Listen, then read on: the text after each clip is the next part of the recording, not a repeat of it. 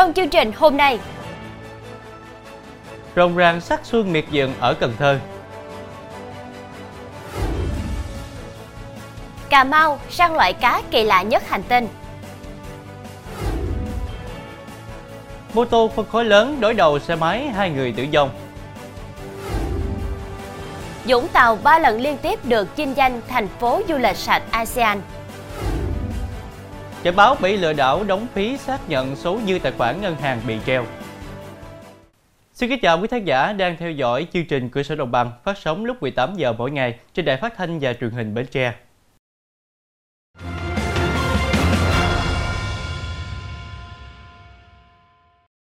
Thưa quý vị, Bảo tàng thành phố Cần Thơ vừa khai mạc chương trình Sắc xương Miệt Vườn năm 2024 nhằm phục vụ nhân dân và du khách tham quan trong dịp cận Tết.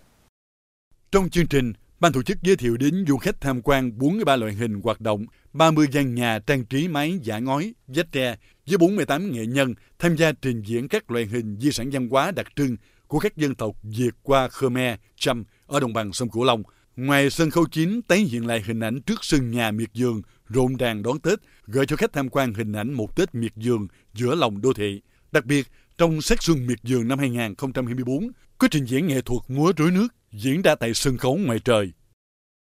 Chuyển sang thông tin đáng chú ý khác, Ủy ban nhân dân thành phố Cà Mau vừa có quyết định sửa đổi bổ sung quyết định xử phạt vi phạm hành chính với căn biệt thự của ông Hồ An Tập tại xã Tân Thành, thành phố Cà Mau xây dựng trái phép trên đất nuôi trồng thủy sản.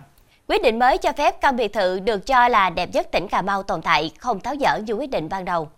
Hướng thay đổi là cho tồn tại gần hết công trình biệt thự, chỉ buộc khôi phục hiện trạng một phần thuộc các hạng mục công trình phụ như hàng rào, một số tiểu cảnh. Diện tích của các công trình được tồn tại là hơn 2.261 m2.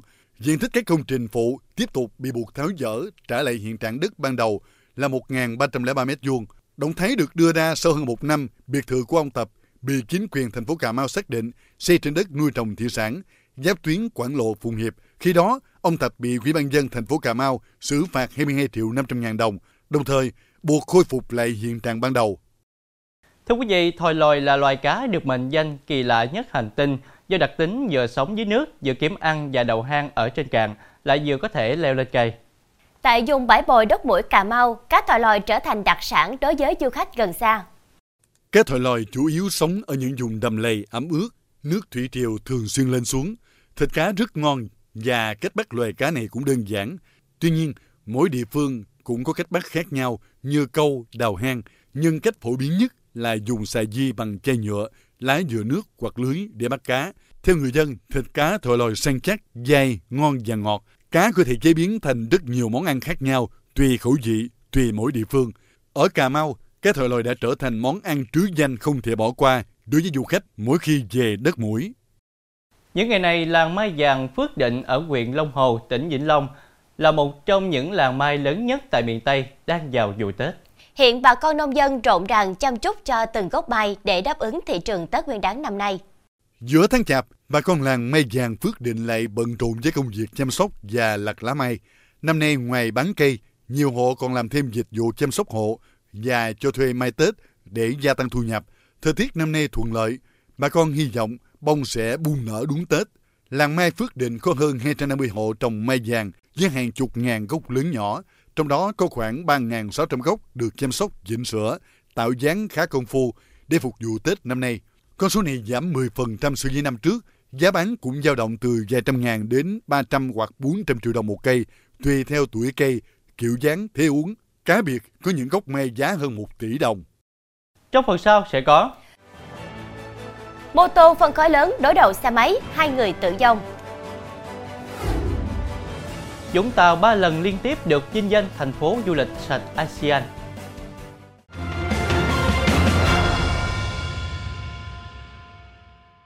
Tiếp tục chương trình là thông tin.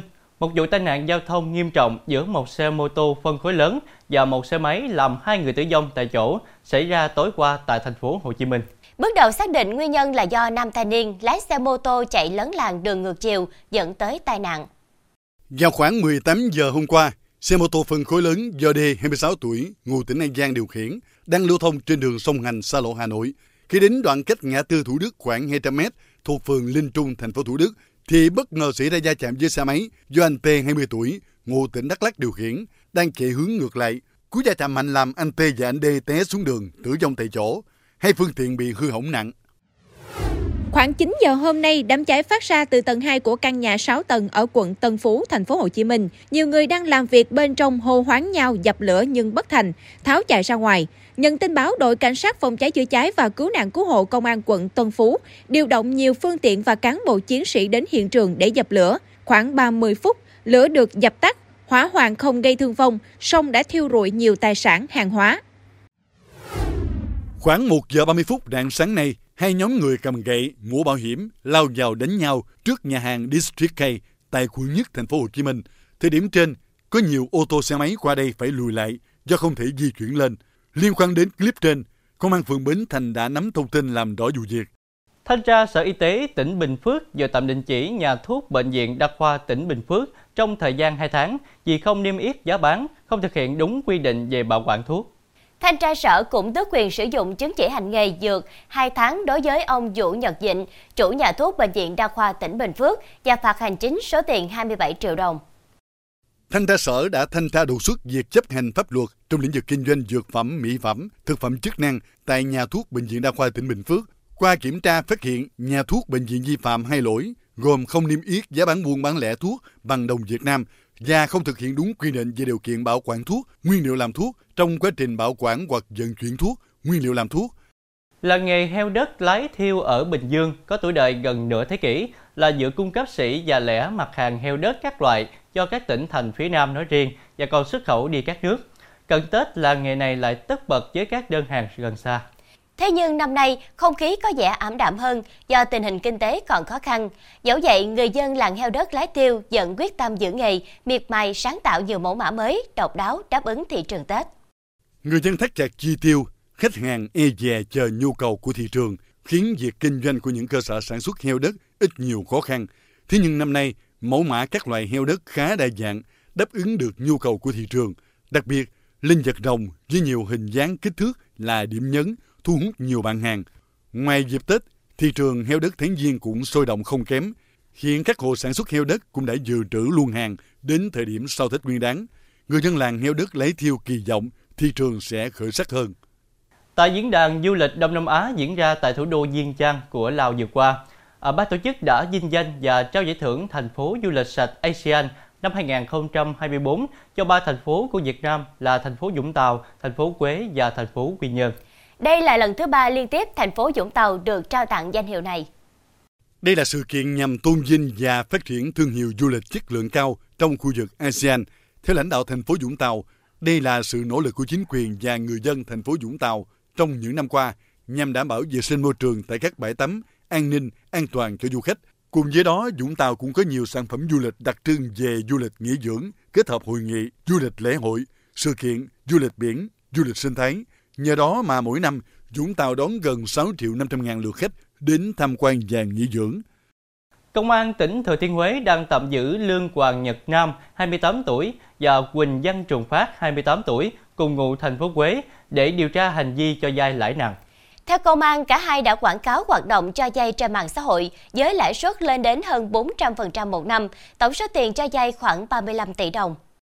Công an xác định Nam là đối tượng cầm đầu. Từ năm 2020 đến thời điểm bị bắt giữ, các đối tượng đã lập hơn 2.000 hợp đồng vay tiền với tổng số tiền cho vay khoảng 35 tỷ đồng. Tiền lãi cho vay tính theo ngày, 3.000 đến 11.500 đồng 1 triệu đồng cho một ngày, tức lãi suất khoảng từ 109 cho đến 409% một năm, thu lợi bất chính trên 7 tỷ đồng.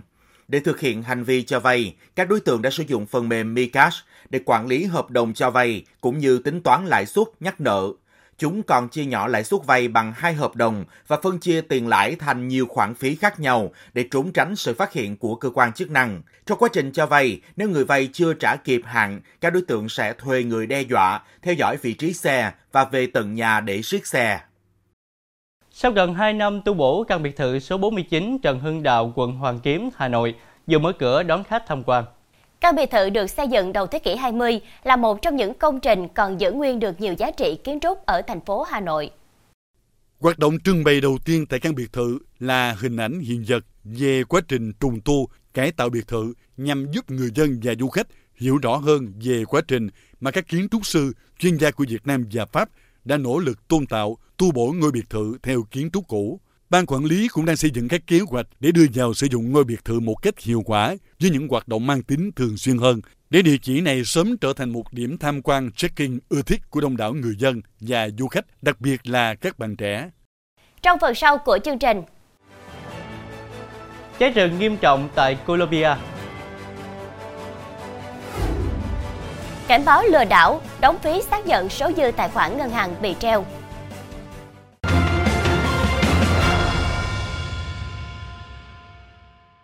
Chuyển sang tin thế giới, thưa quý vị, 13.000 người đã tử vong do mắc cúm trong mùa dịch năm nay tại Mỹ. Tính đến thời điểm này, đây là số liệu do Trung tâm Kiểm soát và Phòng ngừa Dịch bệnh của Mỹ công bố.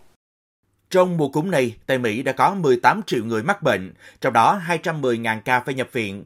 Tính riêng tuần gần đây nhất, đã có 10 trẻ em tử vong do cúm, nâng tổng số trẻ tử vong trong mùa cúm năm nay tăng lên 57 trường hợp.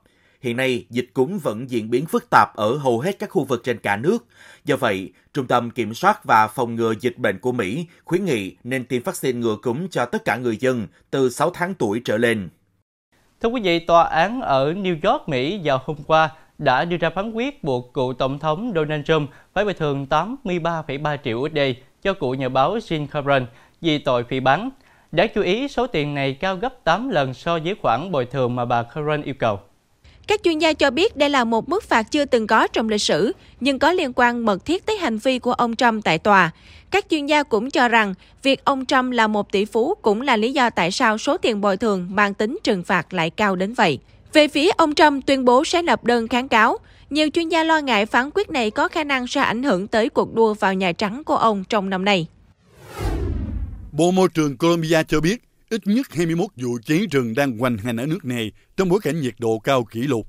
Hiện tại, Colombia đã ban bố tình trạng khẩn cấp tại Santander và Cundinamarca sau khi cháy rừng thiêu rụi khoảng 600 hecta rừng tại hai tỉnh này, Ngoài ra, hơn một nửa số địa phương của Colombia cũng được đặt trong tình trạng báo động đỏ do những mối đe dọa và mức độ thiệt hại mà cháy rừng có thể gây ra.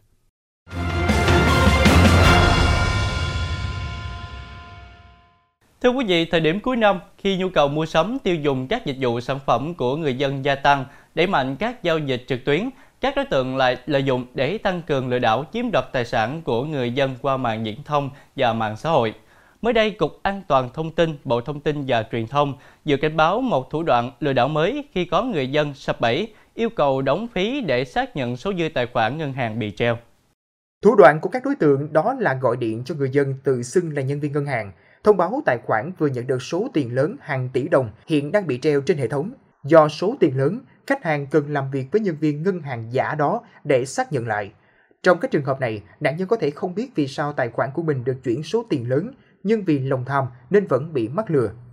Ông Nguyễn Phú Lương, Phó Giám đốc Trung tâm Giám sát An toàn Không gian mạng quốc gia, Cục An toàn Thông tin cho biết, nó giống như tình trạng trước đây hay có những tình huống giả mạo vì biến động số dư vào ban đêm hoặc vào những khoảng thời gian ít giao dịch thì tự dưng xuất hiện các số dư chuyển đến từ nước ngoài.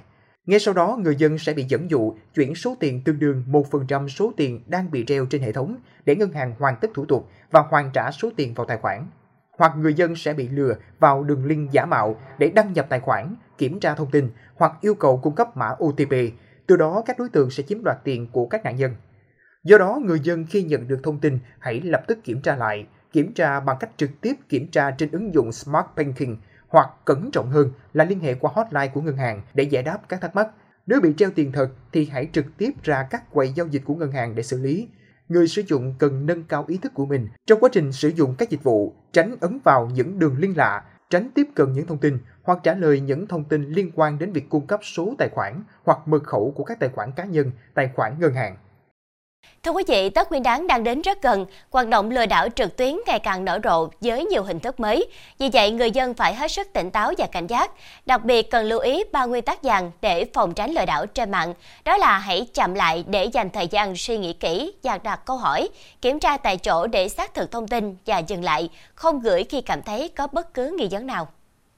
Thông tin vừa rồi cũng đã khép lại chương trình hôm nay. Hẹn gặp lại quý khán giả lúc 18 giờ ngày mai trên đài phát thanh và truyền hình Bến Tre. Lan Anh Thanh Nhã xin kính chào tạm biệt.